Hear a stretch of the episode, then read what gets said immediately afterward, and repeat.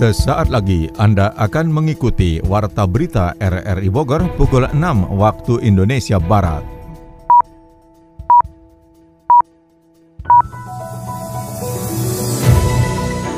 Selamat pagi. Saudara, kita kembali bersua lewat Warta Berita Senin 10 April 2023. Siaran ini juga dapat Anda dengarkan melalui audio streaming RRI Playgo dan dapat Anda dengarkan kembali lewat podcast kami di Spotify, Anchor, Podtail, dan Google Podcast. Berikut kami sampaikan berita utama.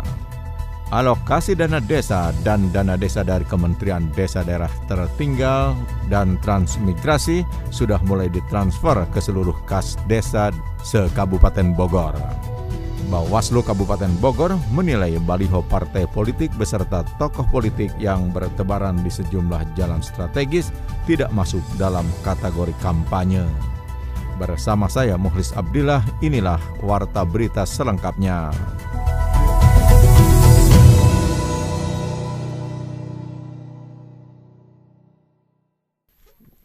Saudara alokasi dana desa dan dana desa dari Kementerian Desa Daerah Tertinggal dan Transmigrasi sudah mulai ditransfer ke seluruh kas desa se-Kabupaten Bogor. Yofri Haryadi menurunkan catatannya. Alokasi dana desa dan dana desa dari Kementerian Desa Daerah Tertinggal dan Transmigrasi sudah mulai ditransfer ke seluruh kas desa sekabupaten Bogor. Meski mengalami keterlambatan lantaran penandatanganan SK dalam Perda dan Perbub ADD lantaran status PLT dan bukan bupati definitif. Sekretaris Daerah Kabupaten Bogor Burhanuddin mengungkapkan Pencairan ADD dan DD yang telah ditransfer ke kas daerah itu pun telah melewati proses dan tahapan panjang, sehingga nominal yang diterima merupakan bagian dari akumulasi pemasukan dan retribusi dan yang diterima meliputi pajak daerah dan sumber lain yang legal. Dibahasnya dengan APIP dan Inspektorat, dengan BPKP, dengan BPK, setelah dikonsultasikan dulu. E, karena apa? Karena ADD dengan BHPRD itu tidak flat, karena tergantung dari sumber pendapatan yang diperoleh dari desa itu. Kemarin kalau nggak salah desa apa tuh? BHPRD-nya tinggi karena punya IMB sentuh eh, Ayon Citaringgul ya. Tinggi tuh tahun itu.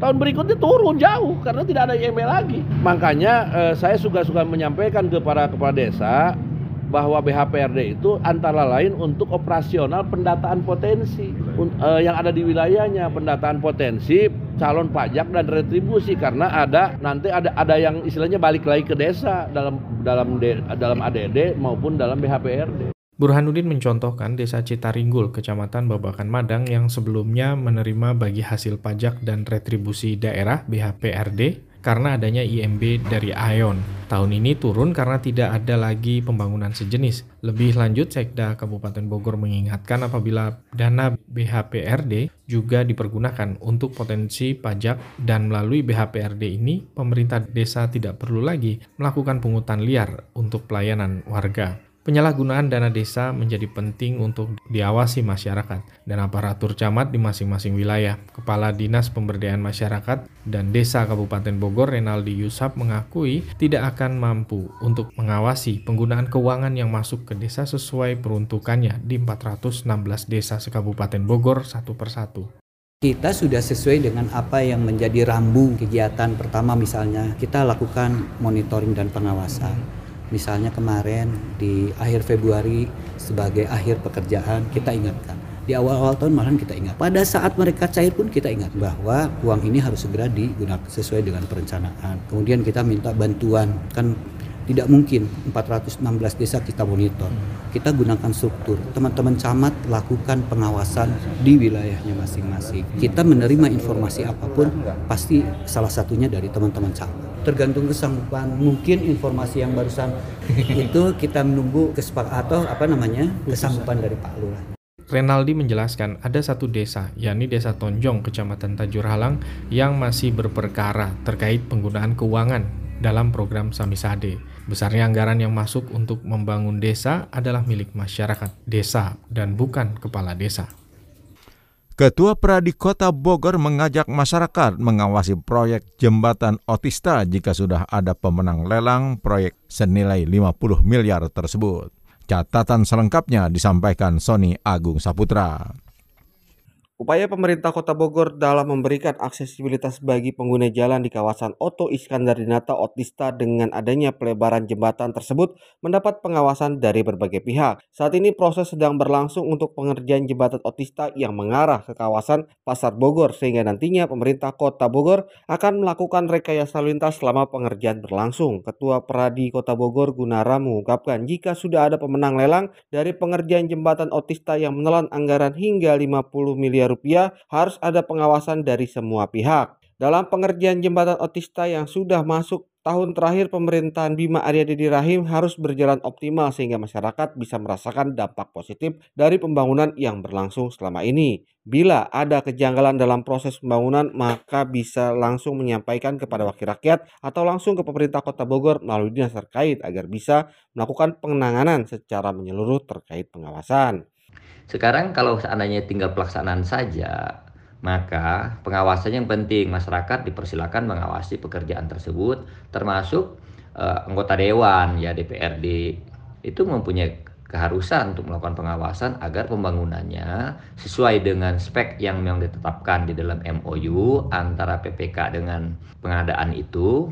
Kemudian dari situ nanti masyarakat juga bisa memantau terus pembangunannya apakah memang pas waktu uh, hari lamanya pekerjaan terhadap pembangunan tersebut. Oleh karena itu, jika pemenang layang ditetapkan, maka kita dukunglah agar pembangunan itu tetap berjalan dengan baik tanpa ada penyimpangan dan masyarakat juga tidak dirugikan. Sementara itu pengawasan melekat juga berlangsung dari DPRD Kota Bogor terhadap pengerjaan proyek yang menjadi perhatian dari pemerintah Kota Bogor. Bahkan Wali Kota Bogor Bima Arya berpesan agar pengerjaan jembatan Otista ini bisa memberikan hasil positif bagi pembangunan wilayah di kawasan Pasar Bogor, Jalan Otista dan Surya Kancana.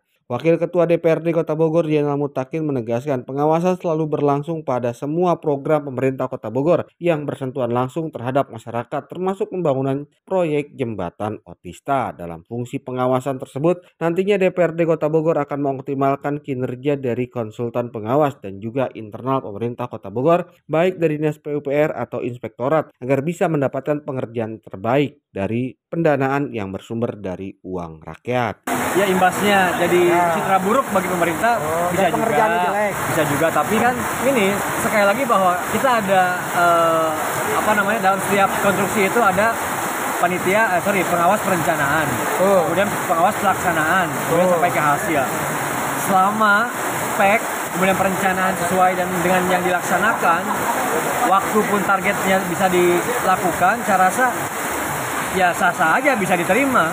Nah kekhawatiran itu kan hari ini subjektif. Karena belum terjadi gitu kan. Jadi kalau saya rasa lebih kembali kepada normatif hukum ya dengan konsekuensi pasti ada lah aturan-aturan secara teknis yang me, me, me, memayungi tentang tata cara pelaksanaan. Oh iya dong. Sekarang ada masalah ya.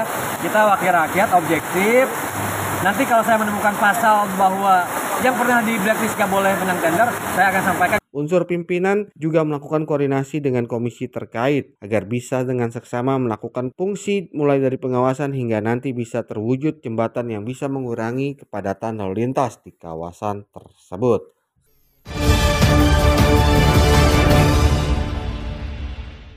Bawaslu Kabupaten Bogor menilai baliho partai politik beserta tokoh politik yang bertebaran di sejumlah jalan strategis tidak masuk dalam kategori kampanye.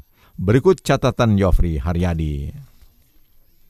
Maraknya baliho yang berisi lambang partai politik beserta tokoh politik yang diusung yang berkibar di sejumlah jalan strategis di Bogor mendapat respon Ketua Badan Pengawas Pemilu Bawaslu Kabupaten Bogor, Irfan Firmansyah. Dalam giat sosialisasi pemutahiran data pemilih dan hasil pantarlih di Ciawi Bogor, Ketua Bawaslu Kabupaten Bogor mengungkapkan baliho yang terpampang dan bertebaran di jalan strategis tidak masuk dalam kategori kampanye, namun menjadi bagian sosialisasi bagi partai politik maupun tokoh politik politik yang sudah diatur dalam aturan pemilu dan peraturan daerah. Yang disebut kampanye kan ada tahapannya. Sekarang kan tahapan kampanye belum. Nah, berdasarkan eh, penjelasan dari Bawaslu RI, KPU RI, sekarang itu dipersilahkan tahapan sosialisasi. Karena penetapan peserta pemilu partai Desember sampai nanti kampanye kan November sangat jauh. Nah, ini memang diberikan ruang untuk sosialisasi. Kampanye itu kan penjelasannya di Undang-Undang 7 ada tuh panjang kali lebar pokoknya. Jadi penyampaian visi misi program ah segala rupa lah panjang pokoknya nah, itu kan unsur kampanye satu saja tidak tidak terpenuhi maka itu bisa disebut bukan kampanye Kampanye dijelaskan Irfan terkait dengan aturan dalam Undang-Undang Pemilu yang syarat dan waktunya telah ditetapkan setelah peserta atau partai politik melewati tahapan pemilu berikutnya, yakni pada November dan Desember 2023 ini. Suasana pemilu 2024 sudah terasa, para relawan dan netizen mulai menyebarkan pengaruh politik dan wacananya melalui banyak platform, tidak hanya spanduk dan umbul-umbul saja. Praktisi media masa Edu Krishna Deva menyoroti upaya penyebaran hoax dengan pendekatan post-truth, yakni menyampaikan informasi dengan mengabaikan data dan fakta yang berdasar emosional atau keyakinan yang dibawa satu atau dua orang atau kelompok saja. Masalahnya post ini sangat mirip dengan hoax gitu. Ini sebenarnya awal-awal kita ke, ke, ke, ke bawah ke hoax ya. Jadi dikemasnya tadi Bu Maria bilang tuh bombastis, kemudian mengabaikan data dan fakta ya. Iyalah orang kita cuma berdasarkan keyakinan, berdasarkan emosi. Saya nggak rasional, saya nggak objektif. Ya nggak peduli data gitu. ya. penting teman saya bilang itu putih, saya bilang putih. Perang melawan hoax dan berita bohong jauh lebih utama daripada menurunkan spanduk dan baliho yang kini bertebaran mengotori pandangan mata dan tata kota dalam menghadapi pesta demokrasi 2024 nanti. Meski pandangan politik yang disampaikan pada akhirnya bersifat pragmatis dan bukan ideologis, penyebaran hoax dapat memecah belah dan memicu pertikaian. Pemerintah Kota Bogor menargetkan imunisasi polio bisa mencapai 95 persen, yang mana saat ini capaiannya baru 45 persen. Imunisasi polio yang tengah berjalan itu tidak hanya dilakukan di posyandu dan puskesmas, tetapi juga di seluruh wilayah kota Bogor dengan melakukan jemput bola. Wali Kota Bogor Bima Arya mengatakan untuk mengejar target tersebut pihaknya bergerak cepat meski belum ada temuan polio di daerahnya bagi anak-anak yang belum diimunisasi akan didatangi untuk menjangkau 84.983 anak sekota Bogor sembari memberikan edukasi kepada orang tuanya terkait penularan penyakit polio. Menurutnya, penyakit polio mirip dengan virus lainnya seperti COVID-19. Penularan bisa melalui makanan, pergaulan sehari-hari, atau lewat kotoran. Untuk itu, sebelum Idul Fitri atau Lebaran nanti, pihaknya Tutur Bima ingin mengejar capaian signifikan, yakni bisa mencapai di atas 60 persen, hingga akhirnya tercapai target 95 persen. Pihaknya meminta posyandu dan puskesmas didorong oleh camat dan lurah untuk jemput bola, tidak hanya menunggu, tetapi datangi rumahnya karena mungkin saja kata Bima ada kendala orang tua tidak bisa mengantar anaknya untuk imunisasi. Penyakit polio banyak menyerang balita dan kegiatan imunisasi tersebut akan berlangsung dua putaran, yakni bulan ini hingga 14 April dan dilanjutkan pada bulan berikutnya. Selama Ramadan, sejumlah pengusaha kuliner di kawasan Puncak Bogor menyiasati dengan sistem pemesanan online melalui platform aplikasi di internet. Catatan selengkapnya disampaikan Yofri Haryadi. Libur panjang akhir pekan, wafatnya Isa Al-Masih yang bertepatan dengan bulan Ramadan 1444 Hijriah tidak mengurungkan semangat. Para masyarakat mengunjungi destinasi wisata di kawasan Puncak Bogor. Meski ada beberapa rumah makan yang berjualan pada siang hari pada bulan Ramadan ini. Kasat Pol PP Kabupaten Bogor, Cecep Imam Ngenaga Rasid menegaskan untuk mengedepankan toleransi antar umat beragama. Seperti diketahui, kawasan wisata Puncak merupakan daerah yang heterogen yang banyak dikunjungi warga dari luar Bogor yang pastinya memiliki latar belakang yang berbeda dengan tujuan yang sama, berwisata. Ya sampai objek wisata gitulah, kayak puncak kayak begitu, kan banyak pendatang yang non muslim, ya masa iya kan begitu tidak tidak berkenan untuk makan. Silahkan buka, pakai. Kalau orang sih umat beragama di halangan gordeng atau apa gitu loh Ya, saya belum mengatakan boleh, tapi di dalam surat tersebut silakan kedepankan toleransi umat beragama saling menghargai. Jangan sampai makan di jalan gitu pak. Nah, aku beri beritahu karena kan lapar. Awalnya saya memprediksi ini sosialisasi yang belum nyampe atau pengusahanya yang bandel gitu. Ada surat edaran bupati yang telah diterbitkan dan seharusnya dipahami oleh pemilik restoran dan rumah makan untuk jam operasi mereka selama bulan puasa ini. Pengusaha restoran dan kuliner lainnya masih diperbolehkan untuk berusaha namun dengan pendekatan yang lebih humanis. Beberapa pengusaha kuliner di kawasan Puncak Bogor mensiasatinya dengan sistem pemesanan online melalui platform aplikasi di internet. Hati-hati mbak, jangan deket-deket dia mbak. Sumpah tadi saya deket. Video apaan itu Ra? Lihat deh, ini viral kasus pelecehan seksual di transportasi umum. Ih, serem banget. Mana kita kan setiap hari pulang naik kereta. Iya ih, transportasi umum gak ada yang aman. Mana modusnya macam-macam. Ada yang tasnya dikedepanin, ada yang bawa map, duduknya mepet-mepet lah. Kita tuh harus bisa jaga diri. Caranya, jangan terlalu asik sama handphone. Perhatiin sekitar kita. Terus kalau kita naik kereta, lebih baik duduknya di gerbong khusus wanita. Kalau di angkot, ya duduknya deket pintu aja. Iya sih, biar aman. Bisa juga nih, siapin dalam tas semprotan dari cairan cabai atau merica. Atau kalau berani, teriak aja. Jangan diem-diem baik. Nah, benar. Eh, tuh keretanya udah mau datang. Yakin tetap jadi naik kereta? Yakin, aman. Oke deh, pulang yuk. Yuk, cus. Saudara, Anda tengah mengikuti Warta Berita dari Radio Republik Indonesia Bogor. Membangkitkan UMKM, pemerintah Kabupaten Sukabumi bekerja sama dengan Dekranasda setempat menggelar bazar kuliner Ramadan. Berikut catatan Adi Fajar. Pemerintah Kabupaten Sukabumi bekerjasama dengan Dewan Kerajinan Nasional Daerah atau Dekranasda menggelar Bazar Kulineri Ramadan 1444 Hijriah untuk membangkitkan usaha mikro kecil dan menengah atau UMKM. Kegiatan yang digelar di area parkir Sukabumi Craft Center ini diikuti oleh 40 pelaku UMKM yang menjajakan berbagai produknya mulai dari takjil, makanan siap saji maupun produk khas UMKM Kabupaten Sukabumi. Bupati Sukabumi Marwan Hamami mengatakan, Pemkap ingin memfasilitasi pelaku UMKM dan masyarakat untuk bertemu dalam dalam wadah yang memiliki pasar dengan daya beli yang besar. Pemkap Sukabumi terus berupaya mendorong para pelaku UMKM untuk terus berkarya dan berinovasi. Melakukan uh, kegiatan kembali, ya ini mudah-mudahan ini salah satu hal yang bisa mendorong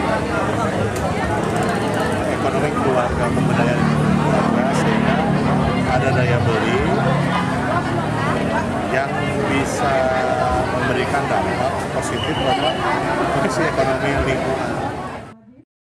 Selain untuk memajukan dunia UMKM di Kabupaten Sukabumi, pemerintah pun menggandeng perusahaan swasta untuk membantu khususnya dalam hal permodalan, promosi hingga pemasaran. Pimpinan Cabang Permodalan Nasional Madani atau PNM Sukabumi Muhammad Resya mengatakan pihaknya akan membantu pemerintah daerah untuk memberikan kemudahan dalam mengakses permodalan untuk mengembangkan UMKM Sukabumi. Selain itu pihaknya juga akan memberikan pendampingan dan pelatihan dalam meningkatkan kualitas produk UMKM.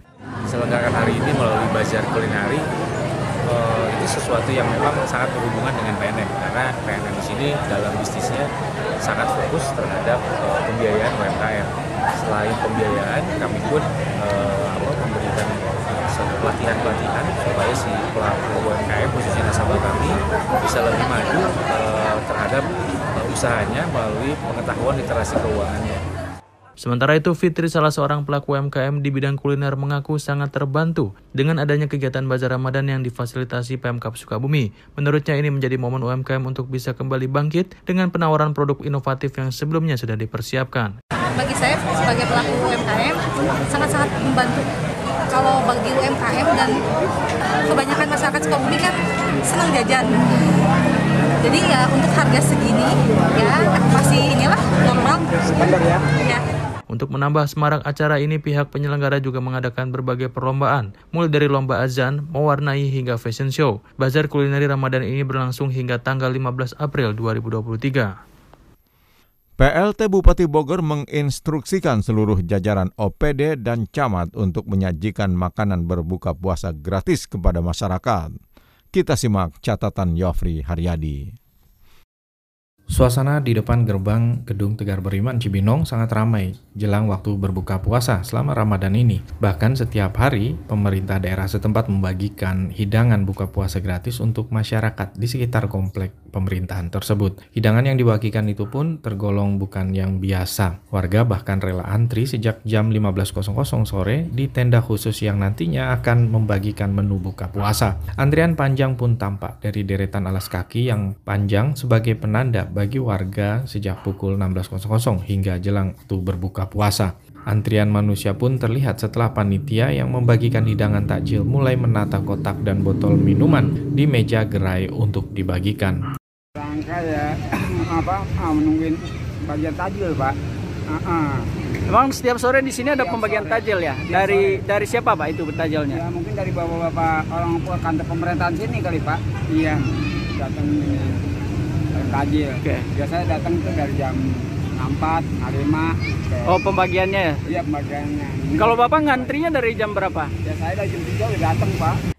Program membagikan takjil gratis menjadi bagian dalam dimensi sosial pemerintah kepada warganya, terutama yang menjalankan ibadah puasa. PLT Bupati Bogor Iwan Setiawan menambahkan pihaknya menginstruksikan kepada seluruh jajaran SKPD bahkan camat untuk memberikan makanan berbuka puasa gratis kepada masyarakat. Hal itu sekaligus menjawab larangan berbuka puasa bagi ASN dan birokrat atau terkesan bermewah-mewahan pada bulan Ramadan sesuai instruksi Presiden RI. Sesuai arahan Pak Presiden tidak kita mengurangi eh, bukan mengurangi ya menghilangkan kegiatan buka bersama ASN dulu kan ada di Pemda buka bersama dengan camat buka bersama dengan kadis. Sekarang nggak ada.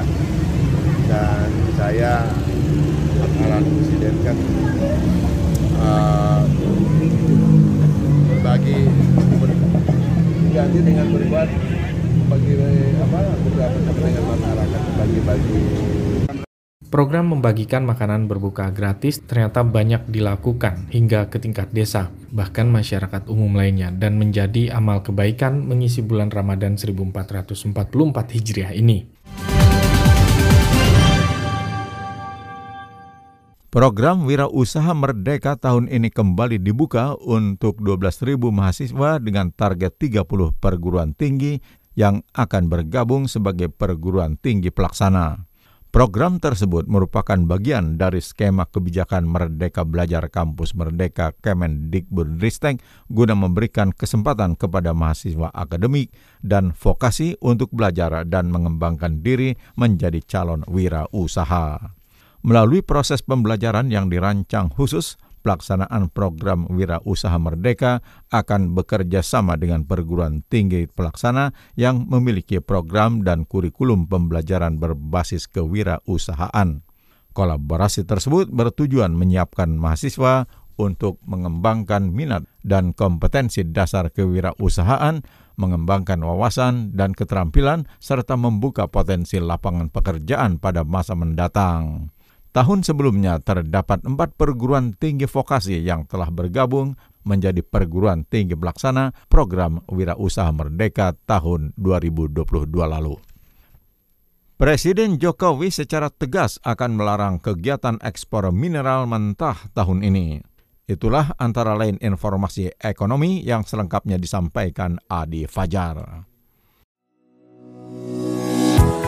Presiden Joko Widodo secara tegas akan melarang kegiatan ekspor mineral mentah pada Juni 2023 khususnya biji bauksit dan konsentrat tembaga. Hal ini mengacu pada Undang-Undang Nomor 3 Tahun 2020 tentang pertambangan mineral dan batu bara. Meski begitu ternyata larangan ekspor biji bauksit dan juga konsentrat tembaga dapat memberikan dampak serius pada perekonomian tanah air. Larangan ekspor konsentrat ini akan berdampak pada terhentinya kegiatan pertambangan di dua tambang besar di Indonesia yakni tambang milik PT Freeport Indonesia dan PT Aman Mineral Nusa Tenggara Tenggara. Diketahui bahwa kedua tambang itu mempekerjakan puluhan ribu masyarakat Indonesia, sehingga apabila kegiatan ekspor di stop, ada kemungkinan gelombang pemutusan hubungan kerja atau PHK bisa terjadi kembali. Hal ini seperti yang pernah terjadi sebelumnya pada tahun 2017, saat pemerintah juga pernah menyetop keran ekspor konsentrat tembaga Freeport yang mengakibatkan 33 ribu karyawan dirumahkan. PLH Direktur Eksekutif Indonesia Mining Association, Joko Widajatno, menilai rencana pemerintah menyetop ekspor mineral mentah bakal berdampak cukup signifikan bagi perekonomian daerah. Misalnya seperti di Kabupaten Mimika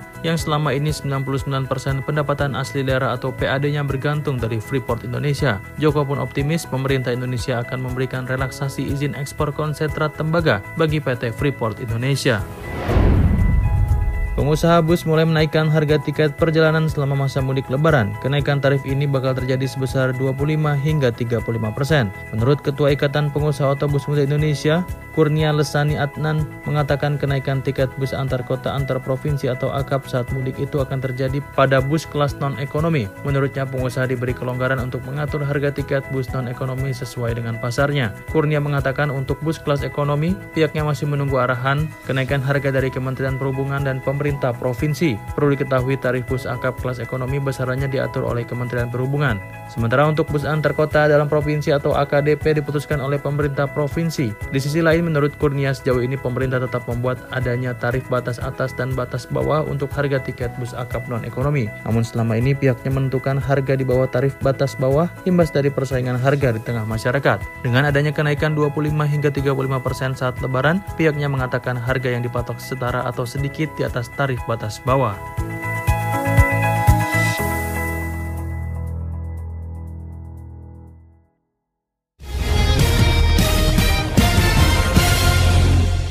Beralih ke berita olahraga, cabang olahraga woodball diharapkan semakin berkembang di Kabupaten Bogor sebagai cabang olahraga prestasi maupun wisata.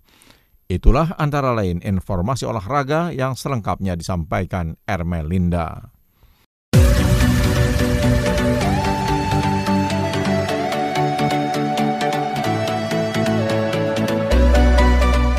Cabang olahraga football diharapkan semakin berkembang di Kabupaten Bogor sebagai cabang olahraga prestasi maupun wisata. Aris Waryanto, coach sekaligus atlet football Kabupaten Bogor mengatakan olahraga asal Taiwan ini cukup diminati masyarakat Indonesia. Terbukti saat ini juga sudah terbentuk 15 lebih kepengurusan dengan puluhan atlet di kota dan Kabupaten Bogor. Olahraga tersebut juga disosialisasikan ke sekolah dasar dan menengah. Namun Aris sangat menyayangkan cabang olahraga football tersebut masih dipandang sebelah mata oleh pemerintah. Apa sih yang membedakan uh, respon dari pemerintah baik cabang ini sama sama ini A, A cabang A sama B. Itu yang perlu saya tanya.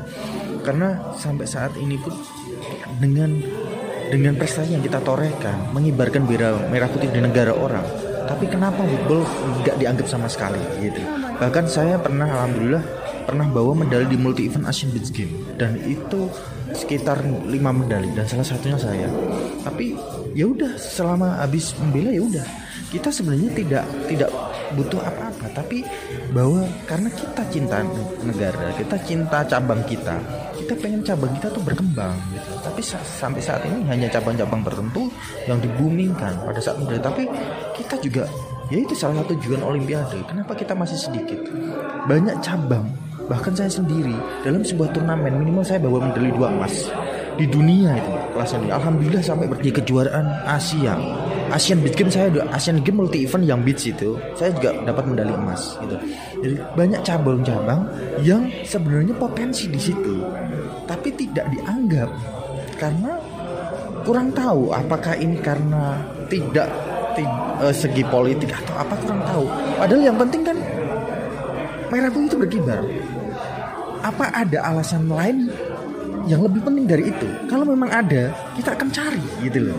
Sehingga football ini semakin berkembang football ini semakin dianggap Menurut Ahris, football adalah olahraga yang mirip dengan golf menggunakan stick dan juga bola kayu sehingga bisa masuk ke dalam olahraga wisata. Bahkan penyelenggaraannya tidak hanya bisa di lapangan sepak bola, tetapi juga di rumput dan pantai atau pasir. Harga peralatan olahraganya pun sangat terjangkau dan bisa dijangkau oleh masyarakat. Ahris berharap ke depan olahraga tersebut bisa semakin berkembang pesat karena pada PON 2024 di Aceh, football diagendakan untuk dipertandingkan. Ketua Pengurus Cabang Olahraga Indonesia Football Association IWBA Kabupaten Bogor Ismail HS mengatakan selain untuk persiapan di pertandingan-pertandingan, giat rutin latihan para atlet football juga untuk mensosialisasikan olahraga yang masih terbilang baru di Kabupaten Bogor. WBA Kabupaten Bogor melaksanakan kegiatan latihan rutin khususnya di Metang Transyogi tujuannya satu untuk mensosialisasikan olahraga football itu sendiri di Kabupaten Bogor karena memang notabene terkenal e, baru di Kabupaten Bogor ini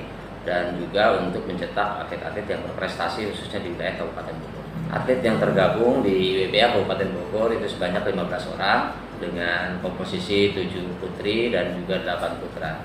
Nah, langkah-langkah yang kami lakukan, yang pertama tentunya bagaimana mengedukasi kepada masyarakat dan juga memberikan tempat, fasilitas, khususnya di Medlan Transyoki yang terkesan lebih ramai oleh penduduk, sehingga setiap kita latihan banyak masyarakat yang antusias melihat dan juga ingin mencoba. Dan juga kami juga akan melaksanakan kegiatan-kegiatan sosialisasi melalui sekolah-sekolah, baik SMP, SMA, maupun di tingkat sekolah dasar. Karena olahraga ini boleh dibilang tidak e, dibatasi oleh usia dari usia muda sampai usia tua bisa e, melaksanakan atau bahkan mungkin berprestasi di bidang olahraga football ini.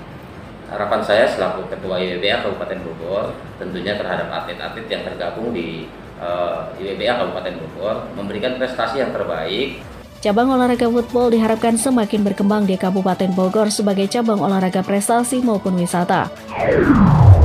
Para pemain timnas Indonesia U22 dilarang bicara kepada media. Kebijakan ini dilakukan manajemen tim Garuda Muda agar mentalitas para pemain terus terjaga hingga SEA Games 2023. Saat ini timnas Indonesia U22 tengah fokus menjalani pemusatan latihan atau TC tahap ketiga jelang SEA Games 2023. Beberapa pemain yang tampil reguler di Liga 1 2022-2023 seperti Rizky Rido sudah hadir. Jelang keberangkatan ke Kamboja, timnas Indonesia U22 akan melakoni partai uji coba menghadapi Lebanon. Laga versus Lebanon akan dihelat pada 14 dan 16 April 2023 mendatang. Selain periode TC, manajer timnas Indonesia U22 Sumarji melarang para pemain untuk mengiakan ajakan wawancara dengan awak media. Sumarji ingin para pemain fokus menyiapkan mental dan tidak terlalu sering beryuforia di depan publik.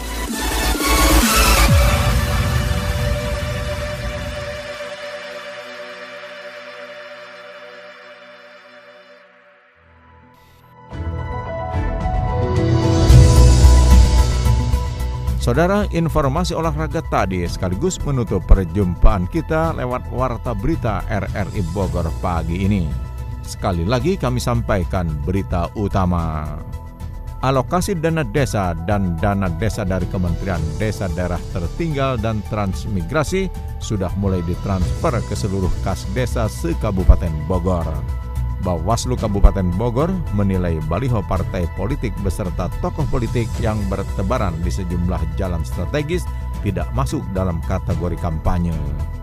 Siaran ini dapat Anda dengarkan kembali melalui podcast kami di Spotify, Anchor, Podtail, dan Google Podcast. Saya Muhlis Abdillah merangkap Des Editor bersama penata teknik Mahdi Nur mengucapkan terima kasih atas kebersamaan Anda. Selamat pagi. Thank you.